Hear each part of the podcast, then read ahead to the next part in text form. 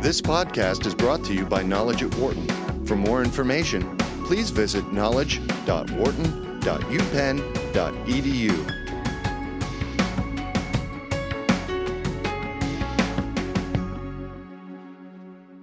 I'd like to welcome Lawton Robert Burns, and he's a professor of healthcare management here at Wharton. And he has a new book about China's healthcare system, and it's actually called China's Healthcare System and Reform. And his co-author is Gordon G. Liu, who's a professor of economics at Peking University. Um, and uh, thank you for joining us today. I understand you've written most of the book, but you have had, uh, in addition to your co-author, you've had some help from some other writers and authors. Um, tell us what the the big arc of this book is about. Okay. Well, this book began as a global modular course back in twenty twelve. So went over to Beijing, uh, met up with Gordon Liu, who I've known for a few years. He was actually a U S-trained economist. We taught a global modular course on China's healthcare system and reform. Uh, and what we've done here is we've tried to embody what we taught in that course into a book, and it covers the entire healthcare industry in China, uh, which is very provider-centric. I mean, China's healthcare system really revolves around its hospitals, and all the physicians in China, or most of the physicians in China, are employees of the hospital. But then we branch out from there after looking at hospitals and doctors to study the the, the public and nascent private insurance industry, biotechnology, pharmaceuticals, medical devices. And then the real big thing you have to look at in China is public health, changing demographics, uh, the rise of chronic illness, Uh, the rise of a uh, for-profit hospital industry in China to supplement the public sector, um, the growing long-term care industry. So we cover all of that um, as, as part of the book. So to uh, a casual observer, China was a, a pretty poor country by Western standards twenty or twenty-five years ago. Um, I'm imagining that their healthcare system at that time reflected that. Uh, obviously, they've come a long way in that time. Can you just talk about what's happened briefly over that period and then where they're trying to go? Because part of the book talks about uh, a number of reforms that they're trying to introduce now. But they've already come a long way, I, I gather. Right. Well, you know, China's economy took off after Deng Xiaoping uh, came into office in the late seventies. And they had the, uh, the economic liberalization starting in the late seventies, early eighties. China's healthcare system lagged behind all that. Uh, because the emphasis was put on economic development, not on health care. So it wasn't until you get to the late nineties, early two thousands that the Chinese leaders decide that they ought to take some of that surplus they've uh, created and start pumping it back into the domestic consumption, domestic economy. And that's where you see a number of insurance reforms beginning. And the, the biggest one was in uh, two thousand nine. Uh, with the health China's version of Obamacare, mm-hmm. which was extending insurance coverage to over ninety-five percent of the population. Which is a lot of people. It's a lot of people. Um, I can't imagine how you go about the, that kind of a distribution system, but maybe we can talk about that in a little bit. Uh, so given that, what what were their biggest challenges? Well, the biggest challenges is, is China is very much like us in some ways. Um, they have a hospital-centric healthcare system, which is very expensive. They also have sort of a, a mosaic of insurance policies, both public and private, mostly public. But, you know, we have Medicare and Medicaid, two different public policies. They have three different Uh, public policies, one for the urban employed, one for the urban non-employed, and one for the rural. And so it's this mosaic, and it's not closely coordinated. And each one of those had their reforms in the late nineties, early two thousands. And by using these three pillars, China has extended health insurance coverage to most of the population. So they're like us in some ways. With there's no national health insurance. There's a, there's a smattering of different types of public insurance plans. But unlike us, their coverage is broad, covers most of the population, but it doesn't go very deep. So it only covers a handful of things, and the rest of Chinese healthcare is paid out of pocket. So would it be something like catastrophic coverage and only? Is it something like that? Well, up and up until the time these reforms were extended, uh, going into a hospital was catastrophic. Mm-hmm. I mean, the cost of a hospitalization could be as much as half of your mm-hmm. annual family family income. And so these insurance extensions were designed to correct some of that to prevent medical bankruptcy mm-hmm. from hurting the Chinese population.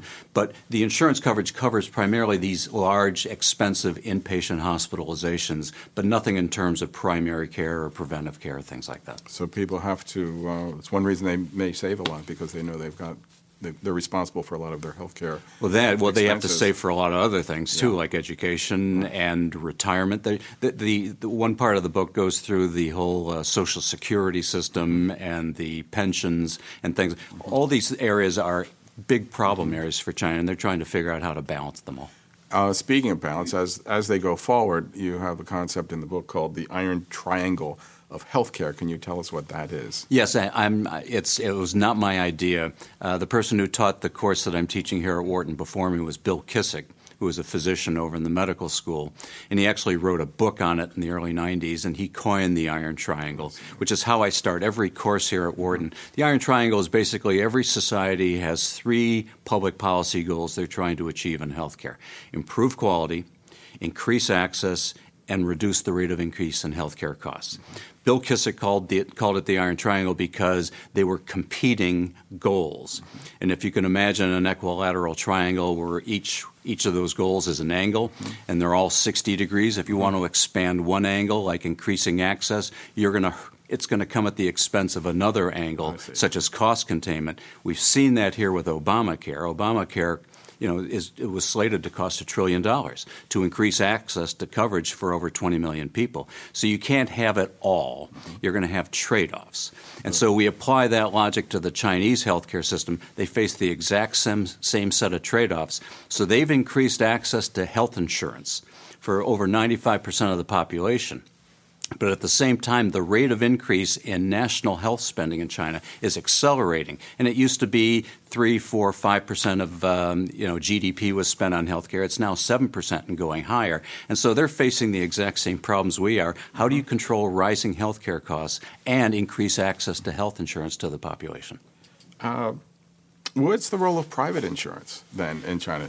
Well, private insurance really hasn't taken off much there. Uh, we've had a number of U S and Western insurers try to go over there and set up shop, almost all unsuccessfully. Uh, one reason may be is the the fact that you know, that's the private sector in China is distrusted.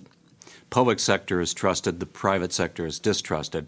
Uh, I also don't think there is a um, a widely perceived need among the Chinese population to buy insurance coverage for something you haven't incurred yet. And so it's sort of like, you, you, would you rather save the money or buy an insurance policy? And then if you distrust the fact that it's a private, for-profit insurance company, there may be some reticence there. But th- that's, a, that's a work in progress. Uh, You talk about some of some of the major challenges there, for example, uh, the demographic time bomb, which we can talk about. But there are other things, too, including uh, the pollution levels, which have a huge effect on, on the health of the population. Can you tell us about that? Sure. I mean, I, the the, uh, the changing demographics is a big worry for China. Mm-hmm. But I think even bigger worry for China is the environmental pollution. Mm-hmm. And the environmental pollution is in terms of the air, as we all know from Beijing, the water, the soil, sometimes the livestock and the poultry and things like that. And so there are all types of pollution over there which affect the health of the population. Just to give you a quick illustration, I was I was teaching a master class to the uh, Wharton alumni back in twenty fourteen over in Beijing. You know, a number of Wharton faculty and the new dean, Dean Garrett, went over there. And so I was teaching a class in Beijing to the Wharton alumni, and I casually mentioned that Uh, of course, you know that the average lifespan of a Beijing resident is five years less because of the pollution levels. And nobody in the audience knew that. So I thought I committed the world's biggest faux pas. Mm-hmm. But it turns out, you know, it's documented evidence. But that's just how serious this problem is. And uh, so it's almost a, I mean, it's almost like an arms race, is it? Because you're trying to introduce better health care, but at the same time, there's so many elements contributing to, to – uh, bad health outcomes. Yeah, there, there, there are forces pushing for yeah. better health, mm-hmm. better health promotion, addressing the chronic illness mm-hmm. problem, getting people access to health insurance so they can get access to health care mm-hmm. services. But at the same time, you have these environmental forces, you have public policy forces pushing against mm-hmm. them. Just to give you another illustration, um, uh, smoking is a huge problem mm-hmm. among Chinese males. Mm-hmm. It's estimated that roughly half of all Chinese adult males smoke. Mm-hmm. Not so, not so much with the females, but with the males. Now, you'd wonder why doesn't China address that, because we all know that smoking contributes to a lot of chronic illness. Mm-hmm. Well, it turns out tobacco is the seventh largest state-owned industry in mm-hmm. China, and China develops a lot of state revenues from mm-hmm. selling tobacco at low prices to its population. Mm-hmm. And so there's an illustration where you're trying to promote health by mm-hmm. labeling on cigarette packages, but at the same time it's in the state interest mm-hmm. to manufacture and sell tobacco to its population. So the ultimate conflict of interest. Ultimate conflict of interest. Uh, there's a quote connected with all this that you mentioned before we started. Maybe you want to talk about that. Sure. I was. Uh, we were teaching this global modular course in Beijing. We have a speaker in uh, from Kleiner Perkins, who's Chinese by origin, um, but he comes into class and he he says to my class, and so we put it in the book, it's questionable whether China will get sick and die before it grows rich and old. Okay. That kind of wraps it up there.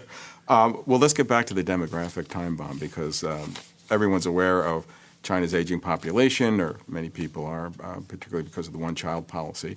Uh, so how does that affect the healthcare situation? Well, what you have there is you, you have uh, – it's sort of like a four two one demographic structure, four grandparents, two parents, one child. Mm-hmm. And so that one child is going to be really taxed in terms of taking care not only of his or her parents but then four grandparents. Mm-hmm. And so what China really needs is a, a long-term care system, which it currently lacks, mm-hmm. as well as uh, you know, long, some form of long-term care insurance or Social Security payments or disability payments or uh, you know, uh, well-funded pensions for the people who retire. China has issues within all of those areas. Are these so the, things under development? Uh, these things well, – they, they've enacted some reforms on the pensions side.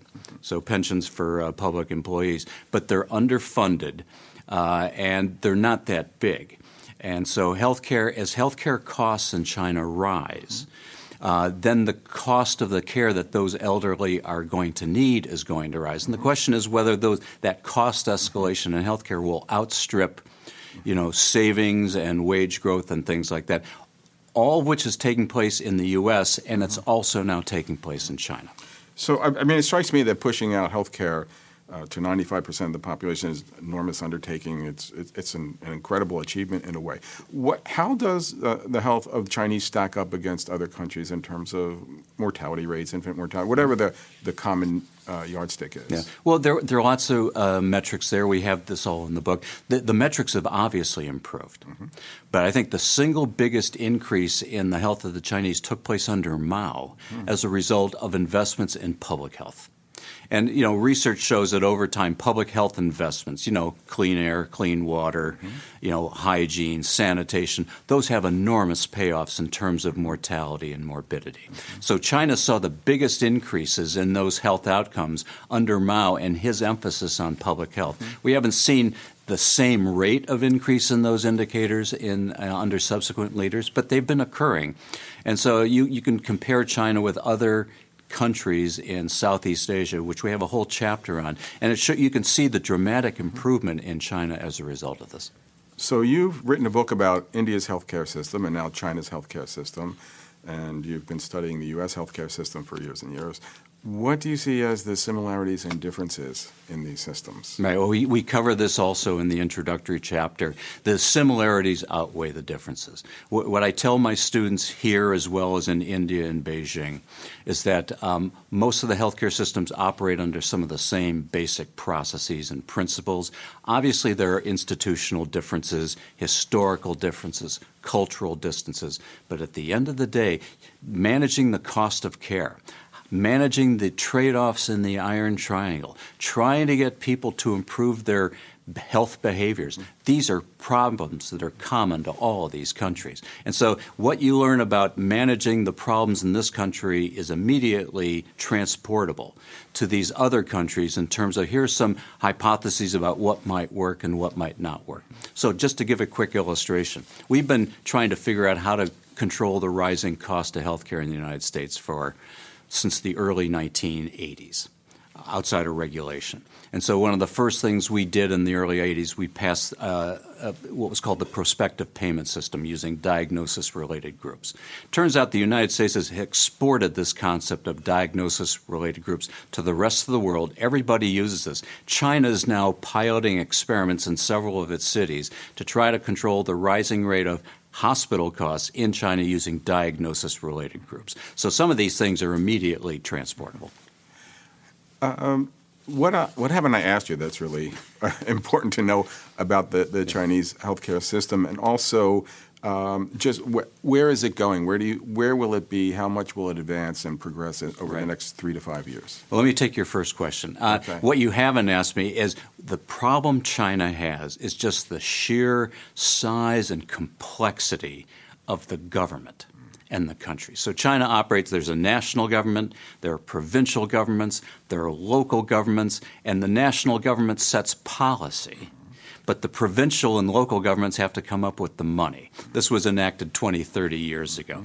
And so you have this this, this uh, disjunction between who sets policy and who has to implement it with what resources. And that's always a tug of war as to whether or not the lower levels of government want to do or can afford to do what the upper levels of government suggest. A second, that's a vertical dimension. The horizontal dimension is just the sheer number of ministries in the Chinese government that have something to do with healthcare.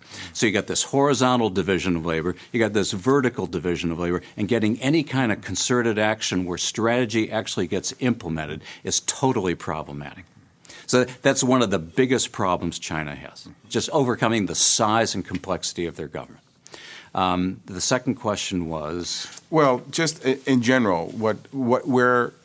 Where do you see all of this reform that they're undertaking right. going, and what will it look like? How much progress might we see in, say, three to five years, right. just to pick an arbitrary range? Right. Well, you know, as the economy slows down in China, you know, the the, the, the government has been using the high growth rate in China recently to take some of that surplus and plow it back into the domestic side to spur domestic consumption, to switch from an export economy to a, a domestic consumption economy. And so what they'd like the Chinese to be doing is spending more of the, the money that they've made on their own health care. The question is whether or not the Chinese want to spend it on health care versus mm-hmm. save it for retirement, for their children, things like that. So that's uh, one issue. I, th- I think the, the other thing China's going to have to worry about is, you know, they have all these initiatives to try to do things. So one of the initiatives in the, the more recent uh, five-year plans was to develop a biotechnology sector.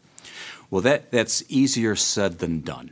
And so uh, one of, they've developed at least four different biotech clusters across China, mostly in the eastern coast of China, mm-hmm. and, and hopefully develop a life sciences sector developing novel therapeutic mm-hmm. drugs based on biotechnology. That is not easy to do, and as we've, we've studied elsewhere uh, in the healthcare program, what it takes to put together a biotechnology cluster really requires the confluence of uh, government help, private sector involvement, a lot of uh, equity and venture capital pull all these things together, and it's an ecosystem of things, plus all these local universities with talent to spare. Uh, and China's ability to pull this off will be contingent on its ability to replicate some of the things we see in Cambridge, Massachusetts, or San Diego, California. Well, it sounds like they that there's a lot of potential for business opportunities, but whether or not the environment will allow these things to flourish Uh, with all sorts of rules and regulation on investment and that sort of thing, and repatriation, uh, repatriation of capital, that kind of thing. This is, th- th- I guess, it remains to be seen how this is going to play out. Yeah, you know what I'd I'd say to uh, companies who are thinking of investing in China? I think they have to know two things. They have to know the local landscape in China, and our book can help with that. There are other things they could read as well. But it, it gives you sort of the lay of the land of all the different sectors in healthcare and how they're operating and the issues they face. The other thing is to understand why things work wherever in the world. And so if you understand why the biotech sector took off in the U S, and it hasn't taken off as much in other countries, or why the medical device sector is so prominent in the U S but not so prominent in other countries, then you can understand what are the conditions needed for this these sectors to really thrive in China. What are some of those things that make it work? Well, you know, uh, I, we, we've already talked a little bit about the biotech. Yes. You need a confluence of three or four major actors all working in concert. And these are in local areas. You know, large parts of the U S would like to emulate Cambridge and San Diego. Sure. Even Philadelphia would like to be a biotech cluster. But it's not easy to do. So it's not even easy to do here, let alone in China. Uh, secondly, with medical devices, the, the success of the medical device industry has really rested on the partnerships between the medical device companies and the physicians who implant or utilize those medical device products. And so you need a cadre of specialists who are really good at you know, using these technologies, who demand these technologies, but who also help to invent or come up with the ideas for the new technologies. And so China doesn't have that cadre of specialists, implanting specialists, the way the U S does. So that's one of the things they're going to need. Well, thanks very much for coming in. And uh, maybe you'll be doing a follow-up on this soon and we can catch up with you. My pleasure. Thank you so much. For more business news and analysis from Knowledge at Wharton, please visit knowledge dot wharton dot u penn dot e d u.